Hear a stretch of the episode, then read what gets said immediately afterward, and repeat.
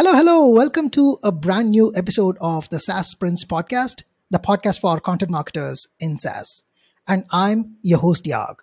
In today's episode, we are going to discuss growth experiments, copy optimization, and a lot more so that we can do what works. Interestingly, our guest today is Andres Glusman, the CEO of Do What Works, a product that helps growth, marketing, and product teams accelerate their conversion rates. They track thousands of growth experiments from leading companies and arm you with what worked for the winners. Before Andres started Do What Works, he worked at Meetup for 14 years leading their growth. And now it's time for me to talk less and listen more. So, hey ho, let's go.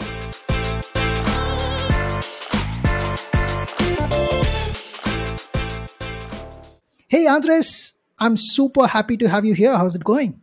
It's going great, Yeah, I'm really thrilled to be here with you. Yeah, absolutely. Me too. Right. So before you started Do What Works, you know, you you were with Meetup for 14 years managing the growth. So you helped them drive growth. And uh, from some of our previous conversations, I've often heard you say that about 80 to 90% of growth experiments actually fail. So let's talk about that. Why is that only one out of five experiments move the needle? What's going wrong?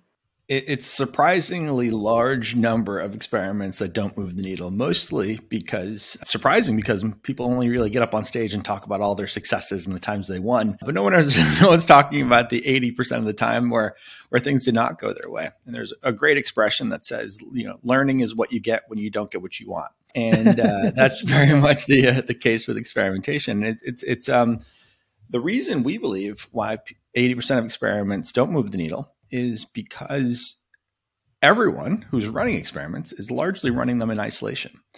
Uh, so everyone who runs any experiment in and of themselves is recreating experiments that are likely being done at the exact same time or have been done by other people dozens or even hundreds of other times. And so you see people over and over again make a educated guess based on their assumptions or based on the information they have but unfortunately, you only get the data from an experiment when the data when the experiment's over. It's kind of the cruel yeah. joke. And, so the, uh, the as a result, a lot of people who you know really live and die and their careers are kind of made by the ability to kind of learn quickly and isolate in and hone in on the things that work and double down on those things. You have to go through a process of, of learning what doesn't work along the way. And the reason yeah. why the rates are so so poor, or the I should frame it as the the percentage of time you're only learning is so is so high is because you're only learning from the uh, from yourself. And so our, our, hunch is that if you could learn from everyone else, you'd be in a much better spot and be able to sort of uh, learn from everyone else so that your win rates would go up.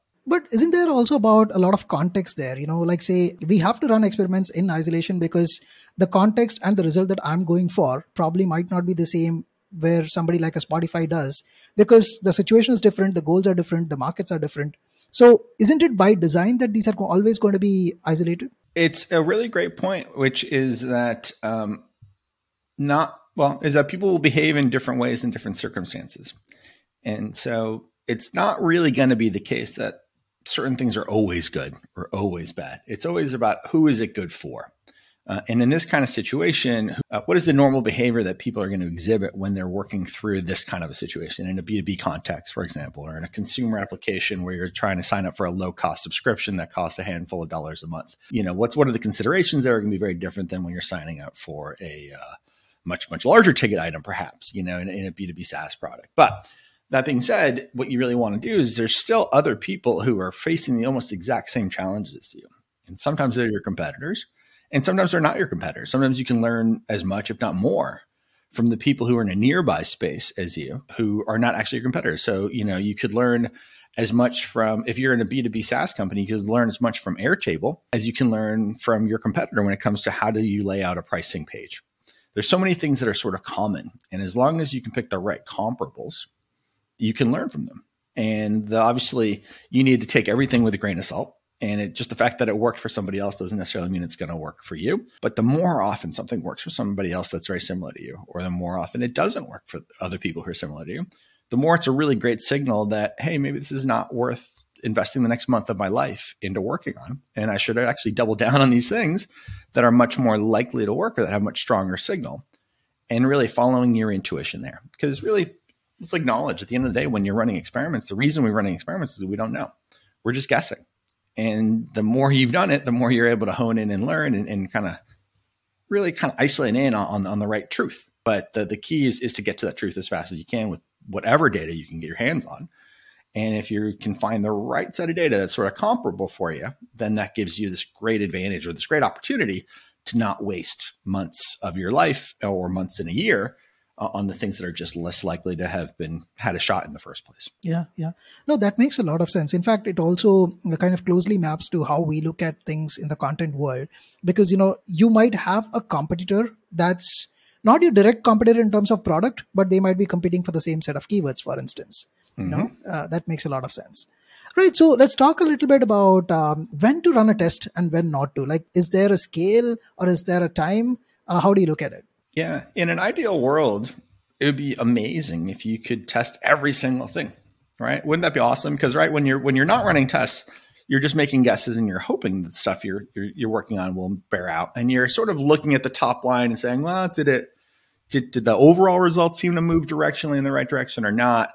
Um, but unfortunately, you don't really know. It's just that it was a sunny day out today, and therefore everyone happened to be buying my product or not, right? So when you're running experiments, you're actually truly learning. And what could be better than actually having your finger on the pulse of what works and doesn't work? And so, like when I was in leading growth at Meetup, we were early pioneers in the lean startup movement. I was enamored with, and I got addicted to this idea that wow, I can learn everything. I don't have to guess anymore. I can hone in and like feel like empowered and feel confident that I have a truth. And so as a result, what ended up happening is I doubled the size of my team. We doubled the number of experiments and I still wasn't running enough experiments for my one. And then I doubled it again. And, and I still felt like I was constrained or not running things because ultimately what ended up happening is I got, you get so addicted to knowing that you're right. And it's so nice to feel right.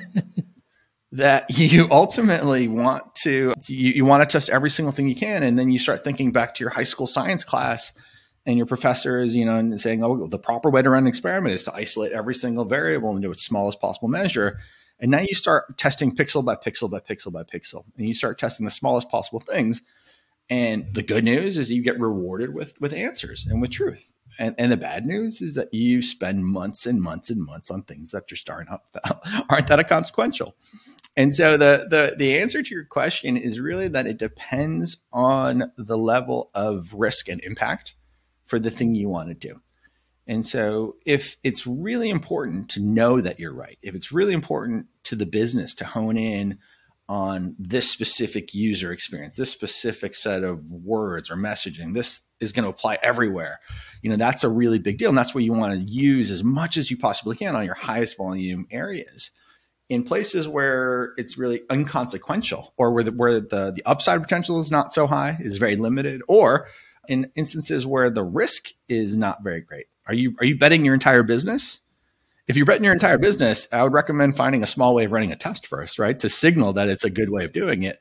Uh, if the test in and of itself, if the consequences of being wrong are very low, well, then it really doesn't matter that much, and, and you can move forward and not run an experiment, which sounds sacrilegious to somebody, you know, to come from me, who's somebody who's really kind of made his living running experiments and being successful at them.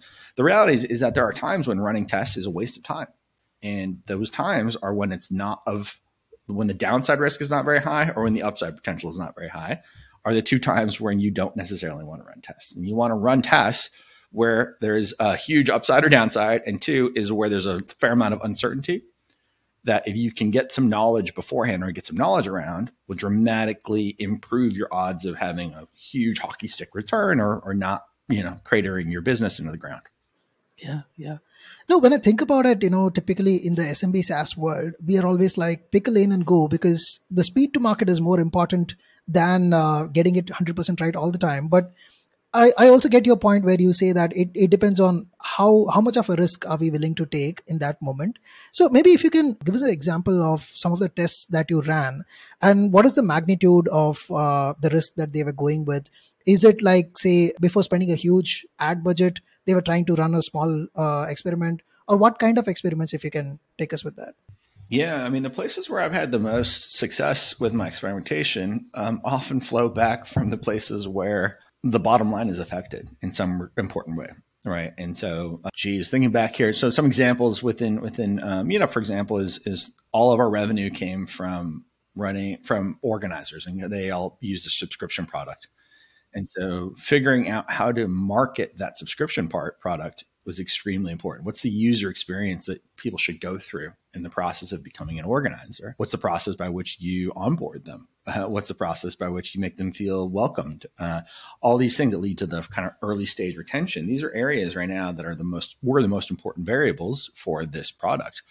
Truth be told, it's the most important variables with every subscription product is really sort of how do you acquire a customer? How do you onboard them? How do you activate them? How do you keep them around? Those were the areas where we had the biggest impact. And so for us, we really often isolated into okay on an onboarding flow on a new, new new user experience. It was the experiments that tied to explaining what users were getting, explaining to users, conveying to users the, the, the the value. And so it's really around the messaging and angles related to getting somebody started. And then there was a series of other experiments related to like onboarding as well, which we could dive into.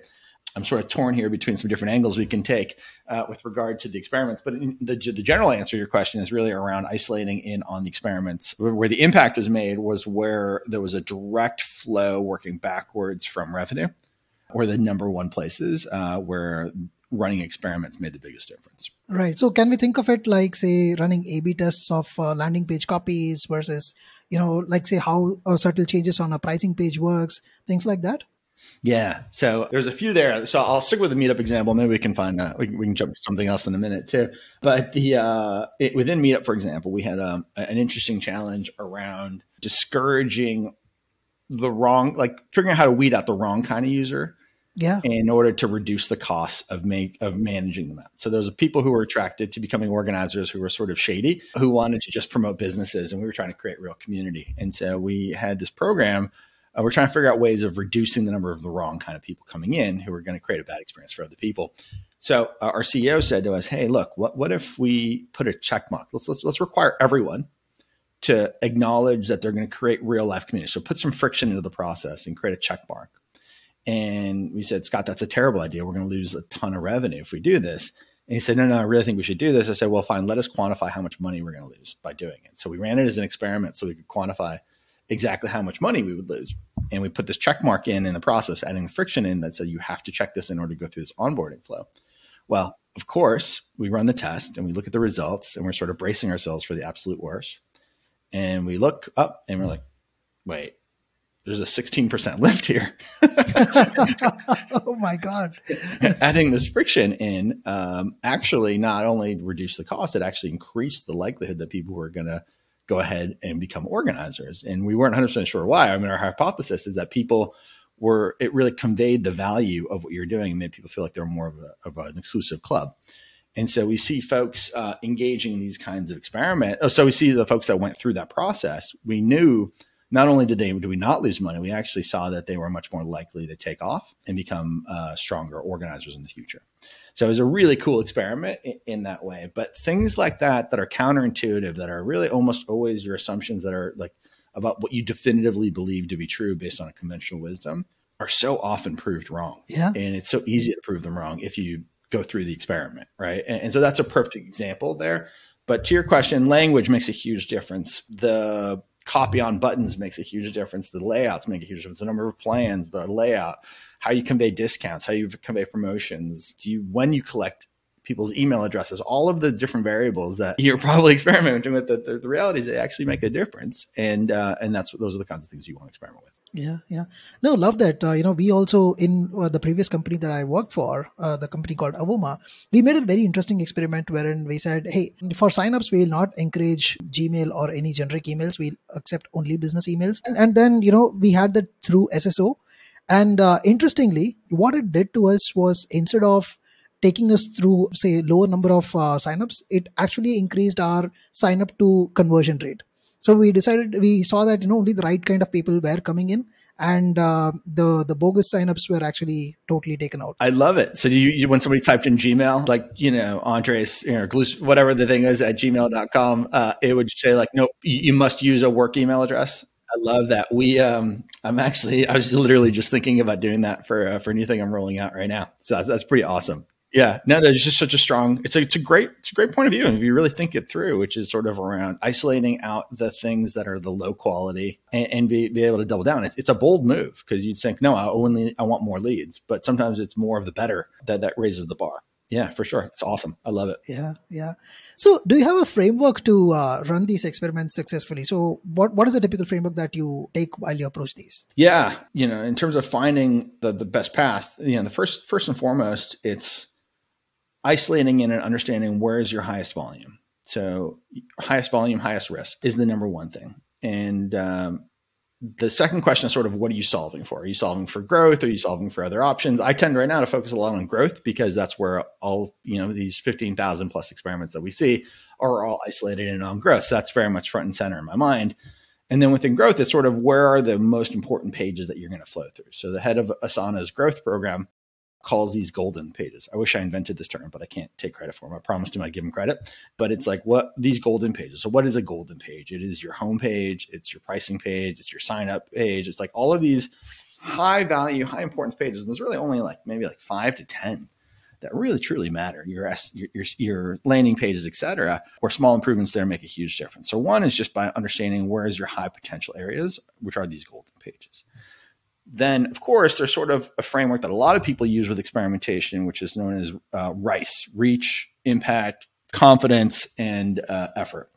And so reach is sort of related to golden pages. You, you, want your highest reach areas to possibly to, to be there or your highest importance. So every customer needs to go through this experience. It may not be the high it's it's relative to the reach of all your customers. It's, it's one of those important pages.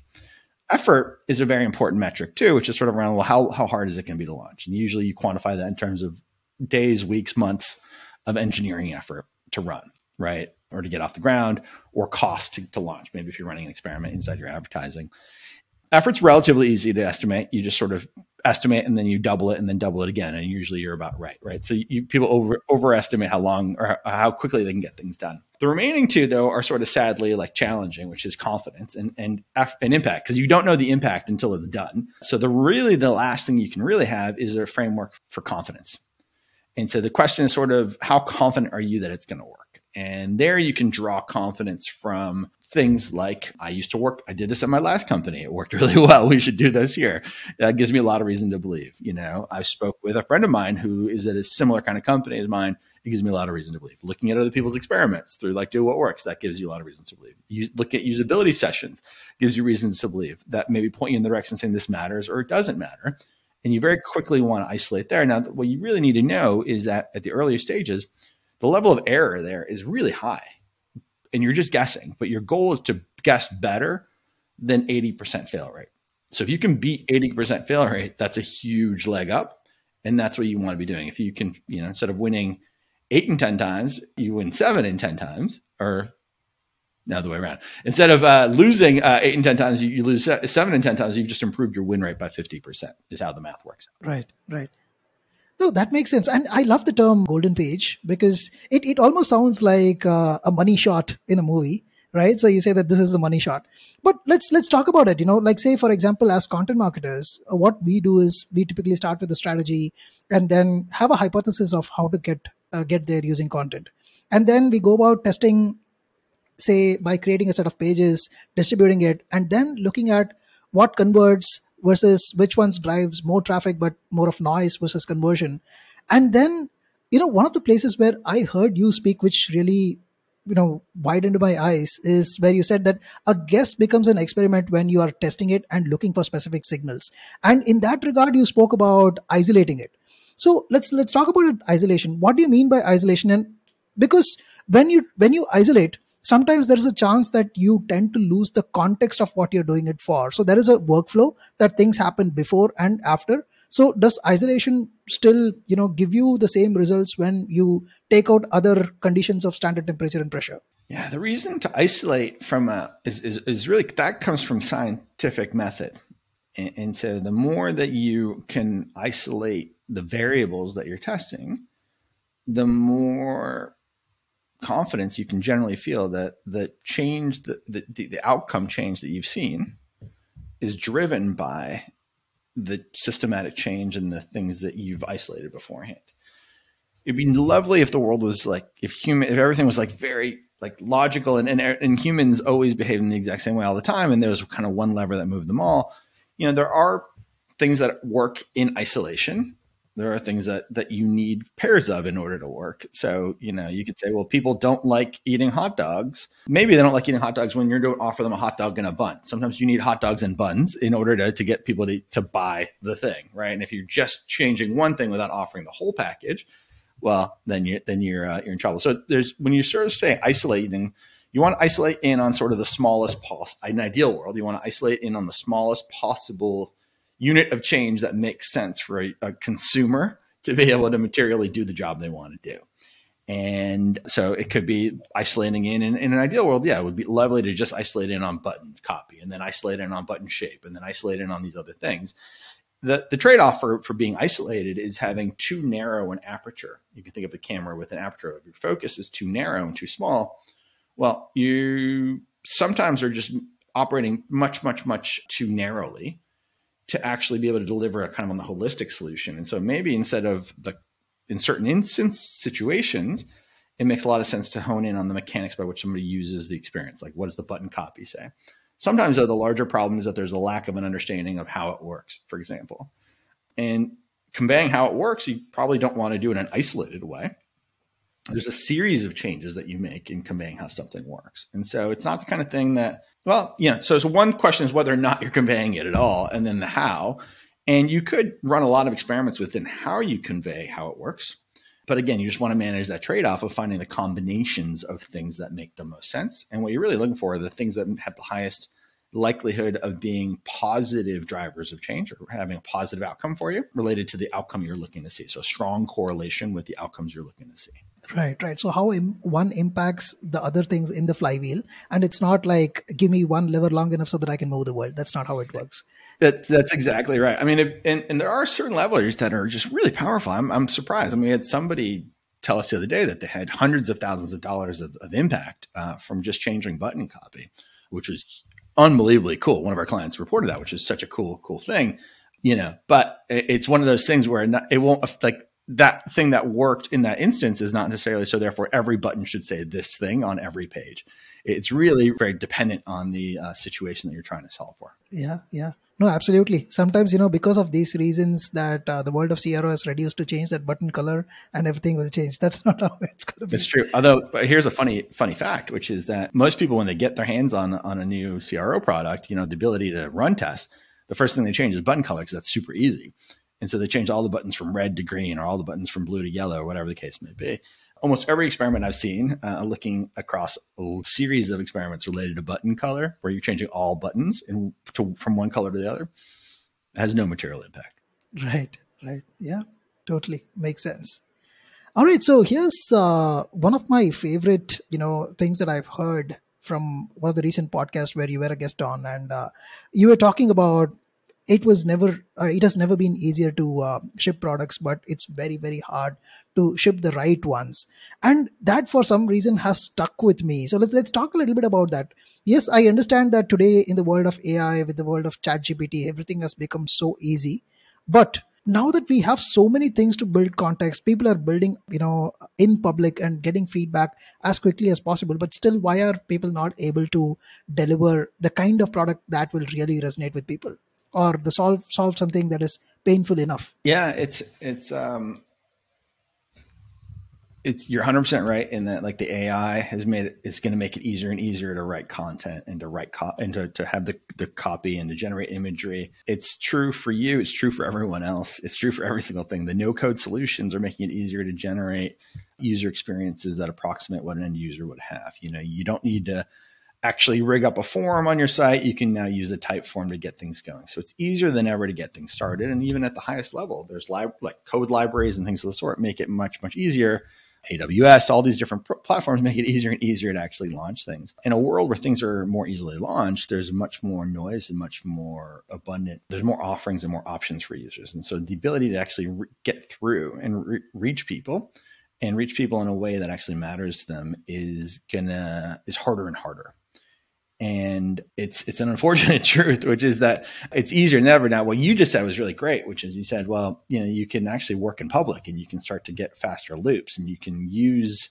the products you're building to actually uh, you can approach the way that you build in a way that gives you rapid cycles knowing that there's error in what you're doing getting the feedback yeah. in certain ways knowing that you don't want to read too much into any one piece of insight but also knowing that hey because if i can set the right expectation i can learn very quickly. Like we're launching a brand new product right now and related to using our technology to help people uh, optimize their ad copy. So be able to write more effective ad copy that shows up in search ads.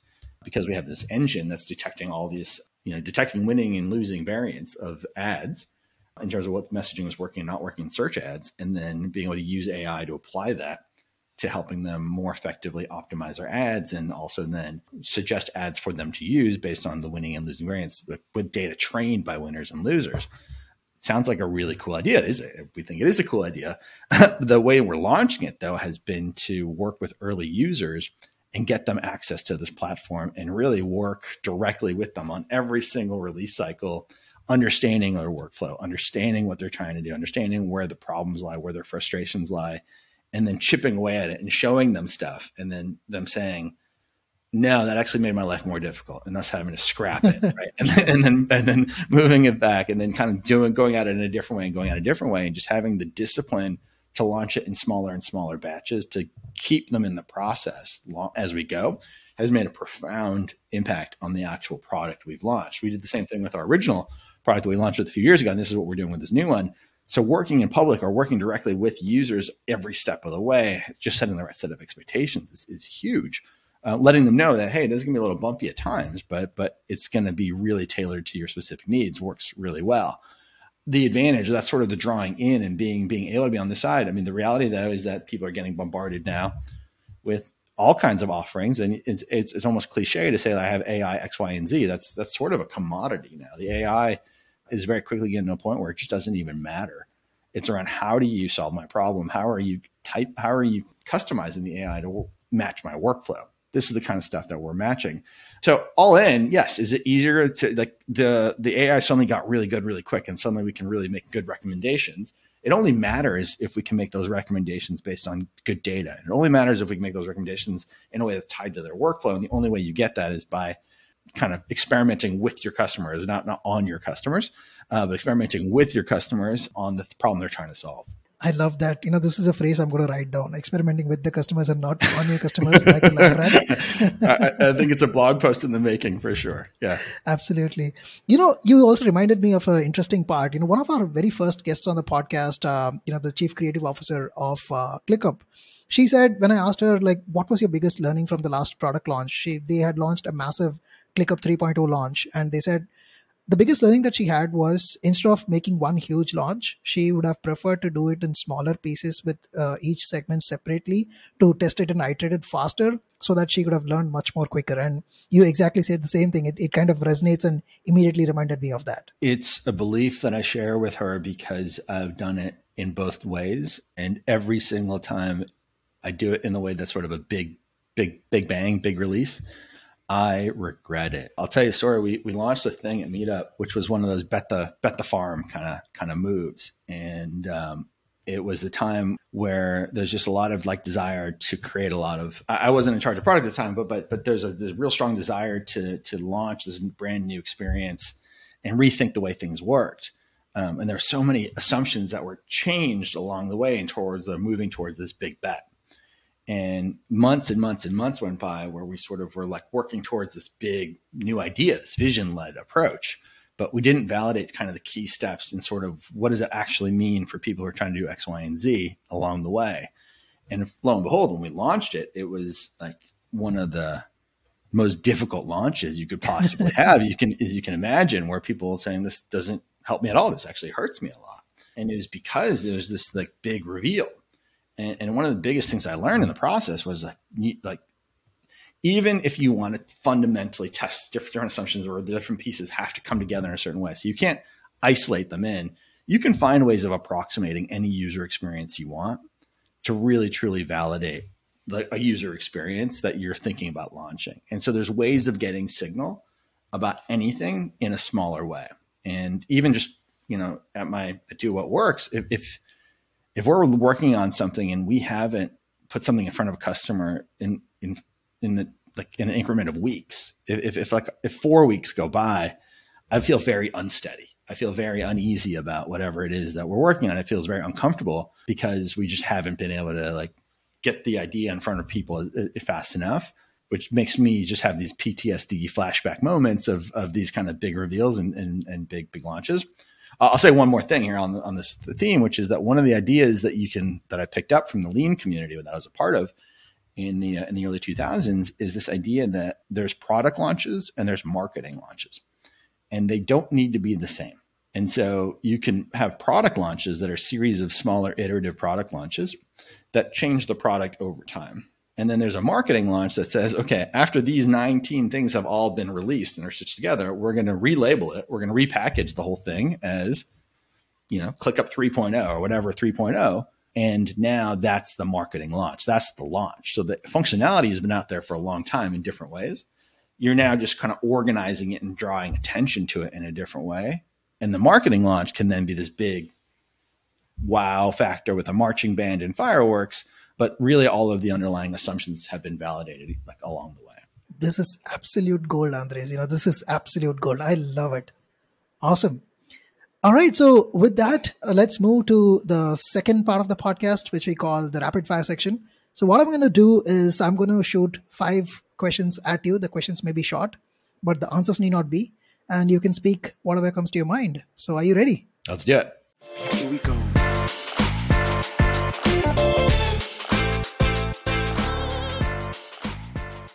All right. So, here's question number one What's one commonly held growth tip that you absolutely disagree with? Conventional wisdom. And so, what I have seen so often in my career, and I've been so shocked to find, and this is from the start of my career on, um, but you see this over and over and over again is that I think we all understand that humans are make a lot of good decisions based on bad assumptions.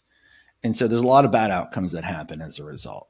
And at the individual level, it's very rational. For some reason, though, conventional wisdom is really just the aggregation of all of those assumptions repeated by humans over and over and over again for extended periods of time, where therefore that's how it's done and that's how it should be done. But if you really stop and think about it and unpack it and go back to first principles, so many things that are tied to conventional wisdom are being done for the wrong reasons and don't actually matter. And this is why I love experimentation. This is kind of the thing that shocked me when I first started in this industry in the late 90s is the ability to look at how people were doing stuff. And in the late 90s, everyone was you know, spending as much money as they possibly could to get on these things called portals, which was Yahoo and Lycos and various other things to grow as much as they could to impress investors to then you know try and get an IPO out the door and make as much money as they could and then worry about things later. Well, of course, there was a collapse, right? That's not too dissimilar from what just happened a few years ago in the last cycle as well. And they keep repeating themselves over and over again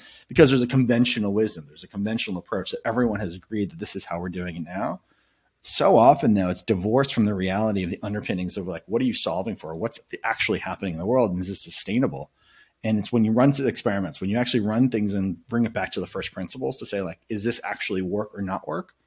That it's very easy to predict. Well, it, even in even in the process, if you're willing to buck the system, what it is that you should do. So I guess it's it's a bit of a cop out it's not a specific thing, but it's it's just in conventional wisdom in general drives me nuts. No, yeah, no, that absolutely makes sense. You know, people say all sorts of things. People say right for humans, duh, yeah, obviously, but yeah, yeah, I get it. Cool. So here's question number two. What is your pick? Being data driven or being data informed? I mean, I came across you speaking these two things. I didn't even know that these two were different. What's wonderful about our, te- our industry is that you have the opportunity to c- gather data all the time on what you're working on. And the way that you're gathering data gives you insights around what's working or not working. There's a lot of error all the way through, and there's a, a lot of opportunity to take any piece of data and run with it. And so the difference between being data driven and data informed is whether or not you how you interpret the data. And so when people say data driven, it's almost as if they're they've taken the human out of the equation and they haven't necessarily said that we're going to analyze it. It's if X happens, then Y. If, if, if I see X, I need to do Y. If I see Z, I need to do A, whatever the case may be. When you're data informed, the best way that I like to frame this is basically stealing from my friend Eric Ries, kind of real founder of the Lean Startup Movement. He, uh, you know, says you want to work on behalf of your customers, not at their request. And so it's like these things as we're rolling out these new products, I'm very careful not to run from one side of the ship too quickly to the other side of the ship when I hear a piece of feedback because I need to interpret it and understand what are they solving for and what's their situation and how much do they look like my other customers that I want to solve for in the future. And so when you're data informed, I think is really more around sort of understanding that you're working at the on behalf of your customers more than you are going to be saying, okay, when I see X, I need to do Y. And I'm only gonna I'm I'm taking the human out of it. I'm taking judgment out, which is the opposite of what we're trying to achieve as an industry. Right, right. So data informed it is. Yeah. Makes sense. All right. So here's question number three.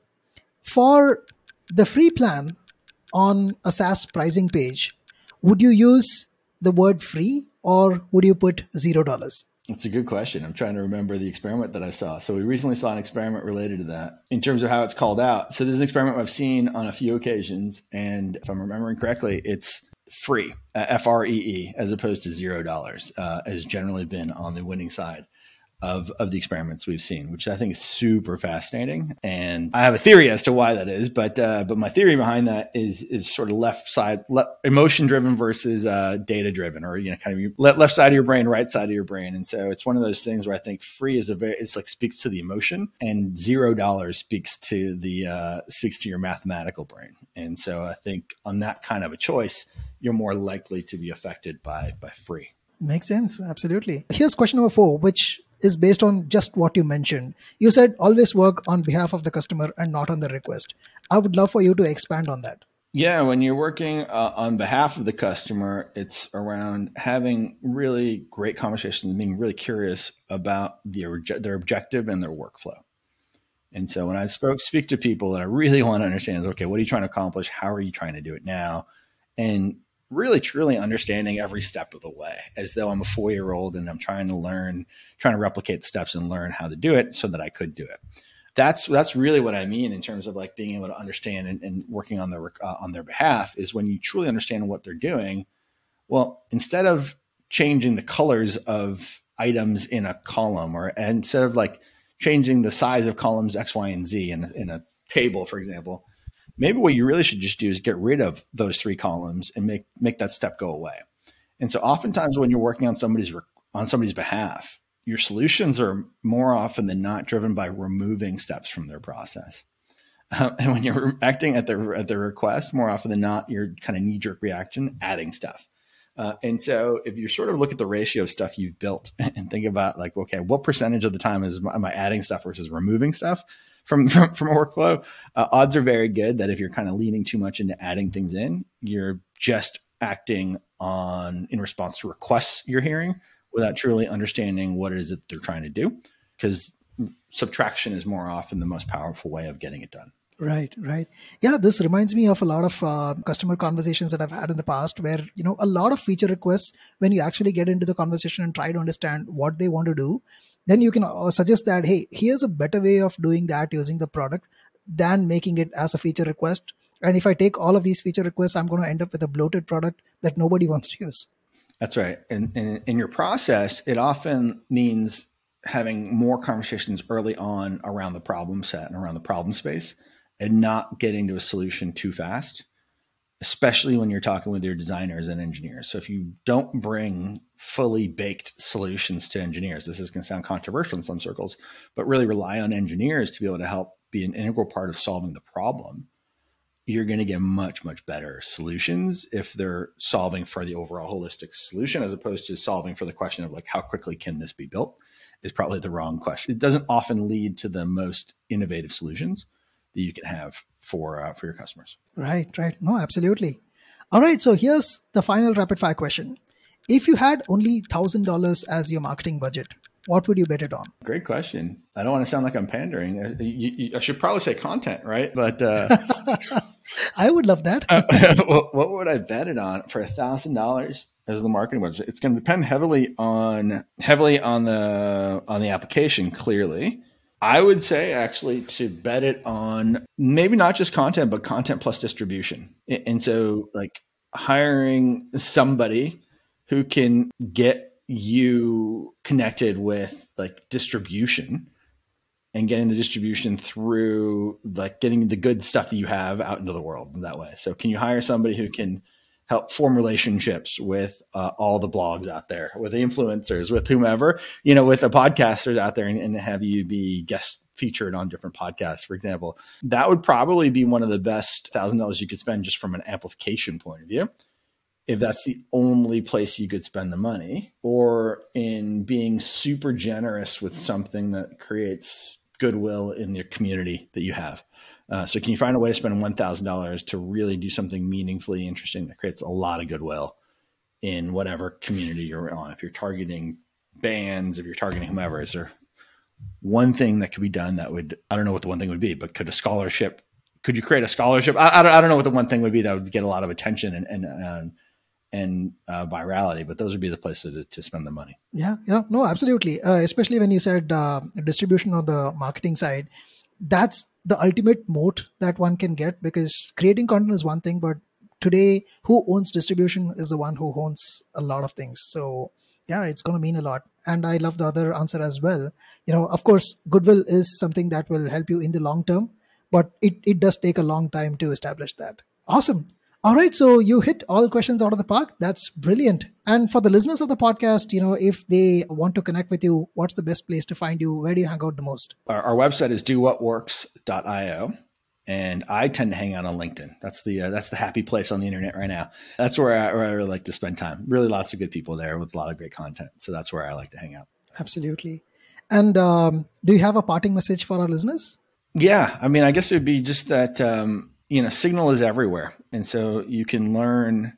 There's so many places to learn. There's so much that can be learned. There's so many different signals that are out there that can point you to beating the odds and doing better than 80% fail rate and that can really get you more likely to hone in on the things that matter and the things that work and to just do the things that work. And so if you're just willing to, if you can figure out how to look, your ability to find the shortest path to truth and the shortest path to winning is, is much more prevalent than, than people normally realize. Yeah, yeah, absolutely. And I, I, especially love the name Do What Works. So maybe you can also tell a little story about how you came up with the name. Yeah, the name, first of all, has originated from being uh, you know, leading product for years where this is one of the frustrations where we would often look for solutions. You hear people bring solutions and you're like, it was just too clever by a half. And and there were times when you could just do what works. You, you don't have to reinvent this part of the wheel. Our innovation doesn't have to go here. Let's innovate it on the, on these other parts. Let's do So it really started with a little bit of a uh, a refrain that I used to say to my team a lot. Oh, let's just do what works. Why, why are we reinventing the wheel here? Let's figure out what works and just do what works. And then for me, that actually became one of my daily mantras, as it turns out. So, and when I uh, when I journal, I like to journal. It's just one of the things I, I sort of start my day writing down pre launching Do What Works, and, and here we go. So that that little mantra actually became the name when I started thinking about, well, what is it that we want to be? Like, how does it represent us? It was literally right there on the paper in front of me that I had written down every day for the last 365 days. So uh, it was it was just too too obvious and too good to, to not use. No, that's awesome. You know, you become what you repeat yourself every single day, and it's you really are true. living proof of that. it's 100 percent true. Yeah. All right. Uh, thank you so much, Andres. It was so much fun talking to you, and uh, really, really appreciate you making the time and appreciate. My pleasure, Yog. Yeah, you're one of a kind. My, my pleasure.